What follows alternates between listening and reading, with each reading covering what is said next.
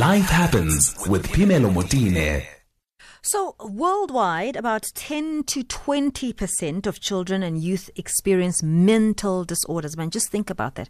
However, it is very, very difficult to determine the cause behind the child's mental health condition, disorders, and diseases. And research shows that several barriers, such as the lack of global census on mental illness and its treatments, are part of the reason why we are faced with what we are faced. So, Professor Jace Pillay, the South African Af- South African Research Chair in Education and Care in Childhood at the University of UJ, thought there is something that can be done about this. And one of the things that she thought can be done is profiling systems, so collecting data.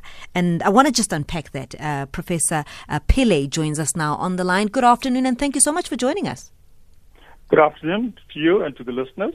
I did okay, um, Professor? I mean, I, am trying to grasp this because this is you taking uh, diagnosis to another level. You are saying let's collect data, and when we have this data, we then able to understand what is the lay of the land, where are the challenges, and how can we deal with the challenges. Take me through how we can all collect data in the manner that you want us to. Well, basically, what we will be doing is that we're creating a web-based system where we'll be able to collect the data from the children in the schools. Mm-hmm. And and what will happen is that we've created a system where they can just click onto a, link that we will give to the schools. Mm-hmm. And the children immediately will be taken to a site where they'll be able to complete uh, all the biographical information and all the relevant um, mental health tests that we're going to put into the system. That's already there, by the way. And when they when they complete that, immediately we'll get a profile for every single child hmm. uh, in terms of the mental health uh, concerns. So, and so the, you'll be able to, for example, mm-hmm. yes, you go ahead. I was saying, so the kind of information we're looking for, for argument's sake, is that the young person sitting at this desk at this moment is possibly, you know, is going through depression. Is that kind of what we're mm. looking for? Yes, we'll be looking at, at depression, anxiety, stress, trauma, uh, and, and, looking at all. In fact, the test that we also would administer will be able to look at uh, children living with autism, uh, looking with attention deficit disorders, conduct disorders, virtually all the psychological disorders that you can think of. Mm-hmm. Now, basically, what we will, will, be doing then will be looking at uh, what are the trends with regard to what we're finding. So, what is the prevalence in terms of particular uh, psychosocial and, uh, problems, and how is this linked to the academic performance of children as well? Mm-hmm. Okay, and we'll be able to to look at the uh, data and analyze it in terms of age, gender, race, culture, and even different localities to know exactly where what seems to be more a common mental health problem as compared to other areas and of course, we will then investigate the, the risk and the resilience factors associated with that. Uh, their intention would be to come up with uh, psychosocial programs of intervention. Hmm. So, so you know, I mean, it sounds great. So, essentially, it's almost like an audit of what we have and what we're sitting with at the moment. And how wide will this be available? How widely will it be available? Uh, well, I, I'll say actually it's far more than an audit. It's going to be giving us information that we never had before. Yep. It's going to give us trends and, and, and the ability to do comparative analysis and also the, the ability to have potential relationships with a variety of stakeholders. And the data that we collect will actually force uh, different government departments to start to work together in an integrated approach in terms of trying to find solutions to the problems that we have. So, uh, with regard to how wide we're going to go, yeah. Uh, we're going to be uh, piloting the project in, in the Gauteng province. Uh, it will be rolling out in the next, uh, as soon as we're able to access the schools uh, early in January, because right now it's examinations. so in the first three months of next year, we'll, we'll collect a significant amount of data from two particular education districts in Johannesburg. And once we've looked at that data and we kind of refined uh, the process involved. Uh, we're then going to roll it out to all schools in Gauteng. I mean, look, it, it, it's really, really important information that you're gathering, but it's also very sensitive information. So, who owns this? I mean, I know it's your IP, but who will essentially have access to this information? Uh, very, very cru- crucial issue you, you're raising because the ethics around the entire thing is very, very, very uh, strong. Yeah. And that is why I'm very, very proud to say at UJ, we have a very, very strong uh, system in terms of ethics. And we have ethics applied at all different levels, uh, starting off right from the child in the classroom to the parents, to stakeholders, to government sectors. So we have, at different levels, we have very, very intense and extensive uh, ways of dealing with ethical issues. In terms of who actually owns the data, uh, the data is going to be uh, designed and accumulated and collated and collected through the UJ intelligence system. And so the data would be obviously owned by the University of Johannesburg.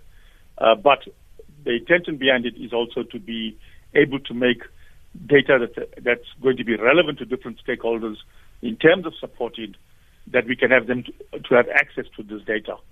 But in all of these processes, the identity of every single child, of mm. every single parent, or even educators mm. who complete any of our questionnaires will be totally confidential. Confidential or anonymous? Confidential and anonymous as well. So you would be able to say uh, student X, age Y, uh, of this race and so on, and this age profile is facing these difficulties. It's not going to be Phemelo Motene of whatever. It's going to be student X. Is, is you would never know who the child is. Uh, well, in terms of how we're going to be reporting results, it's going to be more in terms of global kind of assessment. Okay. So we'll report data in terms of Yes. the province, in terms of district, uh, but not in terms of, of individual learners. I mean, th- this is quite exciting because where we're seeing the kind of violence that we're seeing, surely there are things that we're going to learn from this information that may assist us in understanding what's the, what's causing the prevalence of violence in schools, for argument's sake. Most certainly. In fact, that is one of the reasons why we've actually embarked on this research.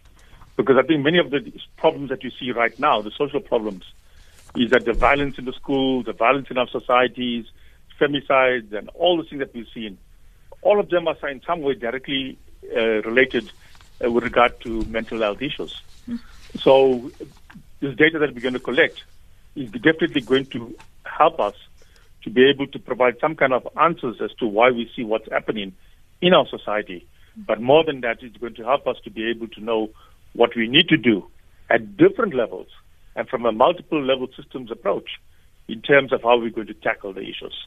Uh, Prof, I'm going to ask you to just hang on on the line because I want to take calls. There are lots of people who may want to ask you some questions on this technology that you're putting together. And I will take those calls on 0891 104 207. I'm in conversation with Professor Jace Pillay from the University of Johannesburg. He's coming up with a technology that will be able to assess all our children who are sitting in classrooms and so on, their mental health state, so that as a collective we are able to address what it is that's bothering them. And I suppose closer to home, perhaps what's the reason for the kind of spikes in violence that we're seeing at the schools? Call Phemelo Motene now. So I am in conversation with Professor Jay Pillay, and he's from UJ. And really, what we're discussing is a, a technology that he's coming up with to try and help us all assess the mental health of young people sitting in classrooms and so on. Professor, thanks very much once again for staying with us. Just what inspired this kind of of of of, of, of uh, technology that you're working on? Well, in the last six years, uh, I've been appointed as a South African research chair uh, by the Department of Science and Innovation and also the National Research Foundation. And my particular focus was on orphans and vulnerable children. And in the research that I've done in the last five to six years, I actually found a dire need for a focus on mental health concerns. I I already found that the children were experiencing depression, anxiety, trauma, and stress. Uh, and that actually uh, encouraged me to start to focus on the mental health issues.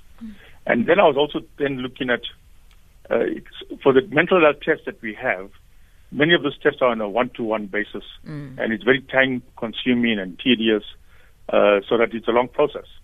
So then I was thinking about what is the possibility of us looking at tests that we could then uh, bring it online and be able to access, let children access those tests so that we're able to uh, reach out more children uh, and also have access to more data and also to have access to real-time data just by the press of a button. And then, of course, speaking to my colleagues and then also to the Institute for uh, Intelligence Systems at the University of Johannesburg, uh, and also my colleagues from from uh, private uh, sectors who've been instrumental in drawing up this kind of uh, uh, technology in in places like in the UK, for example. Uh, we were able to put these ideas together to say, okay, this is what we can do. And I think th- the whole idea behind this is to say, okay, how do we bring technology together, but at the same time begin to address the mental health concerns that we have uh, in our schools, in our communities. I mean, I'm quite excited about uh, what it can do for us, but this is at, at this at the point where it's diagnostic.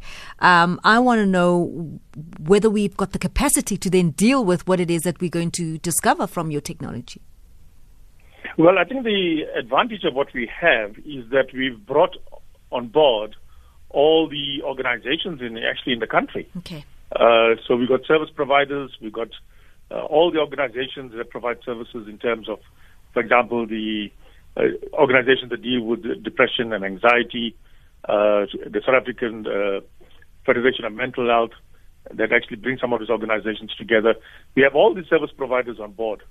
So uh, at some point in time, we are able then to see with the capacity and the volume that we're picking up in terms of what the needs are, that we are able then to use all these organizations in a more engaging and in a more meaningful way that they could be used right now. So I, I know you're concerned, but I think also we're already working on that in terms of how we could address what we may pick up uh, in terms of the research itself. What are the literacy requirements of these tests? I know you say they already exist anyway. So, um, for privacy and so on, these kids, uh, what ages are we talking about? Do they have to know how to read and write and so on for meaning?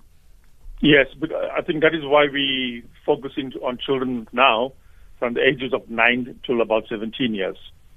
So that that age group, they are able to read, they're able to uh, access the technology, but all of this will be under supervision, by the way. Okay. Uh, there will be, in the school, there will be supervised visits into the sites, and also we're going to ensure that the psychologists uh, also are available uh, when the children are completing these forms, just in case uh, evokes any feelings in them and they may need immediate uh, emotional assistance.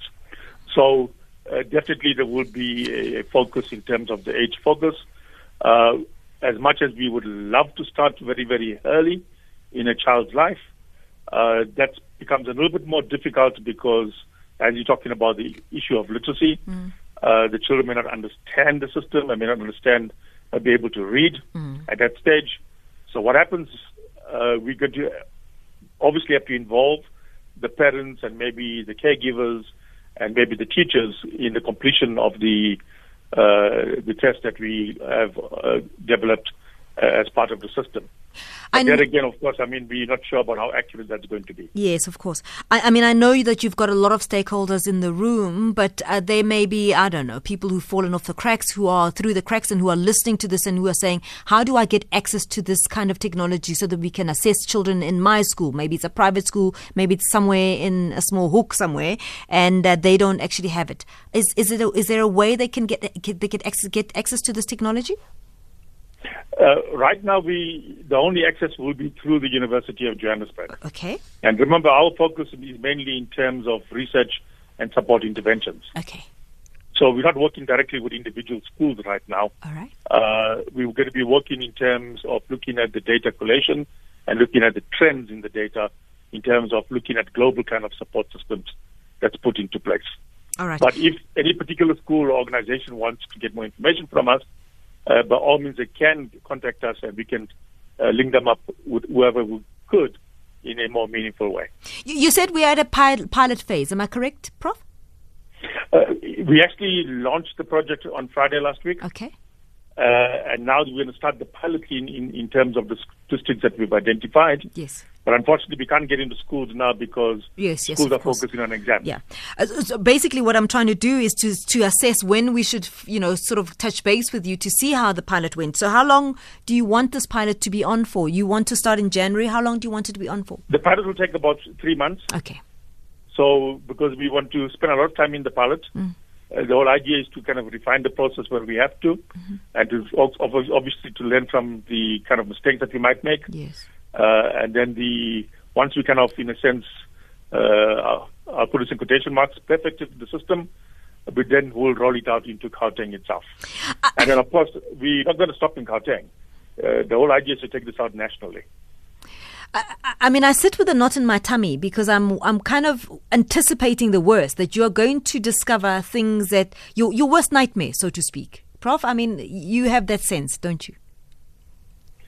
Uh, I think why I'm not so apprehensive at the moment mm. is because of the research that we've already conducted in the last five or six years. Okay. And, and we conducted that with the most vulnerable children you can ever think about. Mm. Uh, they are mostly orphans and, and, and exposed to other forms of vulnerability. And the thing that we are picking up, up already, uh, to me, it's already like very serious issues. Mm. And I don't think it's going to be even even worse in terms of what we've mm. uh, may anticipate in terms of the rollout mm. itself. Prof, thank you very much for, for taking the time to talk to us. Really appreciate the efforts that you've made to put this thing together.